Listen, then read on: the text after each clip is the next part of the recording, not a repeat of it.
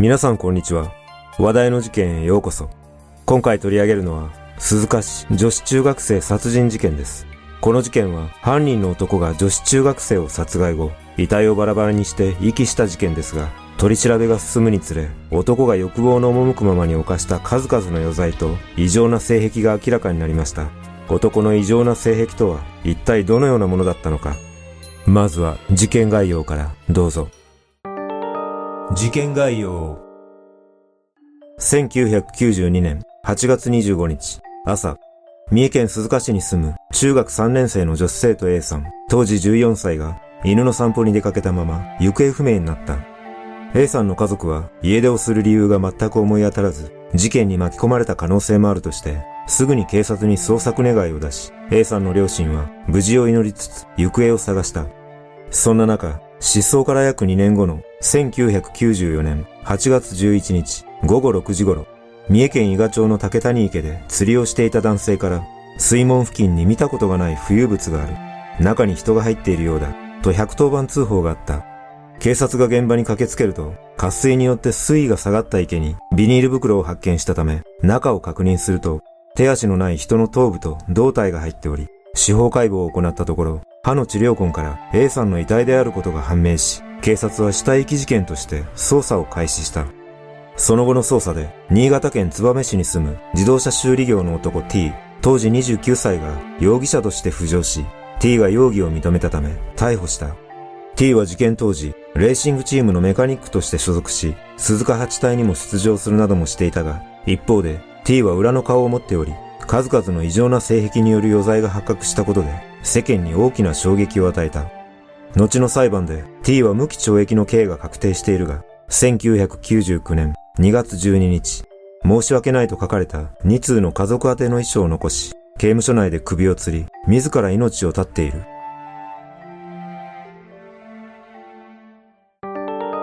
事件の経緯 A さんの行方がわからなくなった1992年8月25日 T は当時勤めていた鈴鹿市内の自動車修理会社に午前8時10分に出社するとすぐに車に乗って出かけた。午前8時20分頃鈴鹿市内の農道を走っていた T は歩行中の A さんを見かけ乱暴しようと思い A さんに背後から車で追突した。しかし思いのほか A さんの怪我の具合がひどいため T は乱暴することを断念したがこのまま A さんを放置して逃走すれば犯行がバレると思い殺害を決意し、あろうことか、そのまま車をバックさせて路上に転倒している A さんの胴体を引き、臓器に損傷を与え殺害した。その後、T は A さんの遺体を車に乗せ、三重県亀山市にある渓谷へ運ぶと、A さんの遺体を見るうちに劣情を催し乱暴に及んだ後、ノコギリで遺体を7つに切断し、ビニール袋に入れ入念に梱包した後、コンクリートブロックの重りをつけて、伊賀町のため池に遺棄した。しかし、遺体を遺棄した1週間後、T が池に様子を見に行くと、胴体部分を入れたビニール袋だけが水面から浮かび上がっていたため、勤務先の同僚に、犬の死体を池に捨てたが浮いてきた。気持ちが悪いので手伝ってほしい。と偽って胴体部分が入った袋を引き上げ、伊賀町の竹谷池にコンクリートブロックの重りをつけて遺棄するのを手伝わせた。一方その頃、A さんの家族から捜索願いが出され、捜索が行われていたが、目撃情報もなく、A さんの消息をつかむことができず、捜索は難航していた。そして、事件から約2年後の1994年8月11日、A さんの胴体部分が発見されたことで急展開を見せ、同年9月1日、テレビで事件の報道を見た男が警察に出頭し、1992年8月に T から犬の死体だと言われ、ビニール袋を竹谷池に投棄するのを手伝ったことがある、との届け出があり、警察は翌9月2日早朝、T が新潟県燕市内の自宅にいたところを死体遺棄容疑で逮捕した。取り調べが進むにつれ、T の数々の余罪が明らかになり、未成年の少女を狙ったわいせつ行為や女子中高生の制服を盗むなど異常な性癖を持っていたことも明らかになった。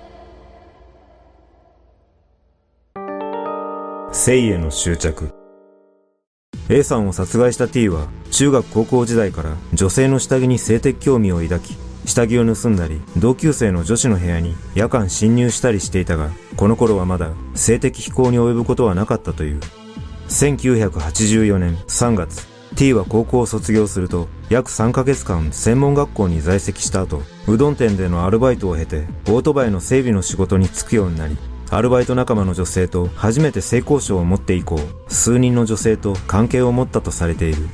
その後、1987年12月頃から約半年間、交通事故の賠償金の支払いのため、愛知県岡崎市で溶接工として働いたが、仕事に対する不満のはけ口として、本屋の前に止めてあった自転車の前かごからスポーツバッグを盗んだ際、中に入っていた女子中学生の制服の匂いを嗅いだことで、眠っていた性癖が目覚め、それ以降、制服に対して特別な関心を持つようになり、深夜に民家に忍び込んで、制服や下着を盗むようになった。そんな中、1988年7月、T は千葉県流山市の実家に戻り、再びオートバイのメカニックとして働くようになってからも、女子中高生の制服を自分で身につけたり、交際している女性に着用させて性交渉を行うなどして快感に浸っていたが、やがてこれだけでは飽き足らず、本物の女子中高生と性交渉をしたいと思いを巡らせていた。そして T はある女性との出会いをきっかけに異常な性的欲望に完全に火をつけることになっていく。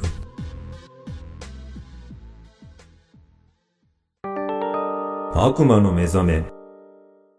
実は T が数々の犯行を行うきっかけは、ある女性の一言からだった。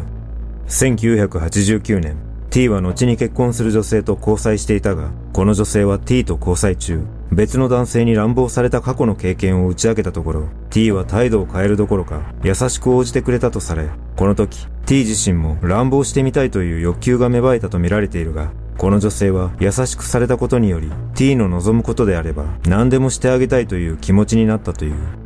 そして1989年11月頃 T は雑誌で知った乱暴の手段をヒントにして交際していた女性と二人で車に乗って一人で歩いている女子中高生を物色し恋に車を追突させた上家まで送っていくなどと騙して車に乗せ交際女性に運転させている間、車内で女子中学生の制服を脱がせて体に触るなどの犯行を行った。このことに味を占めた T は、その後、1990年4月に交際していた女性と結婚し、二人の間には1991年と1993年にそれぞれ男の子が生まれているが、T は結婚生活を送る中、車内で女子中学生の体を触った感覚を忘れられず、数々の犯行を繰り返していった。数々の余罪。T は1990年7月から1993年12月までの約3年半の間に A さんを含め中高生の少女6人を襲っていたことが明らかになり、その他15回にもわたり少女の制服や下着などを奪い取ったり盗んだりしていたことも分かった。第1の事件。1990年7月10日夕方 T は千葉県流山市内で徒歩で下校途中の当時14歳の女子中学生に対し、乱暴する目的で、その背後から車で接触し、転倒させた上、車のトランク内に押し込み、茨城県の農道まで連れて行き、乱暴しようと殴りつけたが、女子中学生が隙を見て逃走したため、失敗に終わり、女子中学生は全治2ヶ月間の怪我を負っている。第2の事件。1992年8月25日、T は A さんを殺害し、遺体を遺棄した。第3の事件。1993年5月25日白昼 T は新潟県内で自転車に乗って下校中だった当時16歳の女子高生に対し乱暴目的で近づき道を尋ねるふりをして女子高生がメモに道順を記入している隙にプラスチックハンマーで頭部を殴りつけたがこの時も女子高生に逃げられたため失敗し女子高生は約2週間の怪我を負っている。第4の事件。1993年6月21日夕方、新潟市内において自転車で下校途中だった当時15歳の女子中学生に対し、同じく乱暴目的で女子中学生の後方から自転車に車を追突させて転倒させたが、この時も逃げられたため、女子中学生は約1週間の怪我を負ったが助かっている。第5の事件。1993年7月28日午前3時頃、新潟県内に住む当時16歳の女子高生宅に侵入し、失神させて外に連れ出す目的で、就寝中だった女子高生の右目付近を金属製の工具で突き刺し、馬乗りになって押さえつけ、その場で乱暴しようとしたが、自身の正規が不能となり、諦めている。この時女子高生は脳幹部損傷などで左半身不随となり、車椅子生活となったほか、右目を失明し、言語障害の後遺症を負っている。第6の事件。1993年12月1日夕方、福島県内において徒歩で下校途中だった当時13歳の女子中学生に対し、またしても乱暴する目的で、その背後から車で接触し、転倒させた上、車に乗せて新潟県内の路上まで行き、車内で乱暴しようとしたが、女子中学生が未成熟だったことを理由に、その場に女子中学生を放置したまま逃走し、その女子中学生は約2週間の怪我を負っている。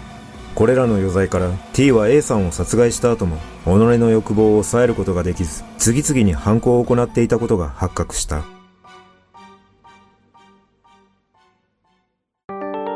やめられない。実は A さんの事件発覚後 T は妻と離婚しているが婚姻期間中の異常な性生活が元妻の証言から明らかになっている。元妻は T と結婚するにあたって T に対し持っているセーラー服を全部捨ててほしいと頼んだものの T からやめられないと言われ、結婚後も T が深夜に外出し、朝方にセーラー服入りの紙袋を下げて帰宅したのを見たり、T の部屋から中学生と思われる女性が地面に倒れている写真を発見したりして、T の行動に不信感を抱くことが少なからずあったが、真相を尋ねることが恐ろしく、問い詰めることはできなかったという。そんな生活の中、元妻は T から求められるまま、セーラー服のみならず、下着まで T の用意したものを身につけ、性交渉に応じていた。その後も T が盗むなどして手に入れたセーラー服などの数は次第に増え、ついに押し入れに収まらないほどになっていたとされ、1994年3月に新潟に新居を構えてからは、2階の一室を独占して、セーラー服や女性用下着を秘蔵し、元妻には性交渉の時にしか部屋に入らせなかったという。しかし、T はこのような異常性癖の矛先を夫婦生活だけに留めることができず、オートバイのレーシングチームのメカニックという仕事柄、時間が比較的自由であることを利用し、浴場の赴くまま犯行を重ね、世間を震撼させる事件を起こした後、身勝手な死を遂げた。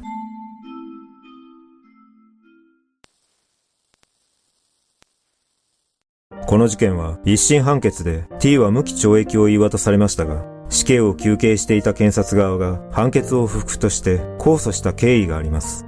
その後、名古屋高裁で裁判長は、遺族及び被害者の峻烈な処罰感情のほか、被告人の犯行動機の自己中心性、冷酷残虐性などから考慮すると、極刑をもってその罪を償わせるべきであるとの検察側の主張にも相当の根拠があることは否定できないとする一方、死刑選択については最高裁判決の基準に鑑みると、被告人に対して死刑をもって挑むことについては、未だわずかながら隔たりがあるため、判決が被告人を無期懲役刑で処断したことをもって、刑が軽すぎて不当であるとも、重すぎて不当であるとも言えないとして、一審判決を支持し、検察側の控訴を棄却しています。この判決を見ると、確かに結果的には T が殺害したのは一人ですが、数々の余罪内容を見ると、全てが殺害に等しい行為だと感じるため、やはり極刑がふさわしかったと強く感じます。被害者遺族の感情を考えると、最高裁判決の基準に関しては、非常に憤りを感じるケースが多くあるという印象を再び受けました。何の罪もない少女に対するこのような卑劣な犯行は極刑をもって叱るべきであり、再犯率の高さを考慮すると、一度でも性犯罪を犯した者は二度と外に出られないような厳しい処罰に処すべきだと感じます。最後は T が自ら命を絶ったことで、この事件は幕を閉じましたが、下されたケーキの中で反省することもなく死を選んだ T に対しては、怒りを覚える以外の言葉が見つかりません。皆さんはこの事件をどのように感じたでしょうか？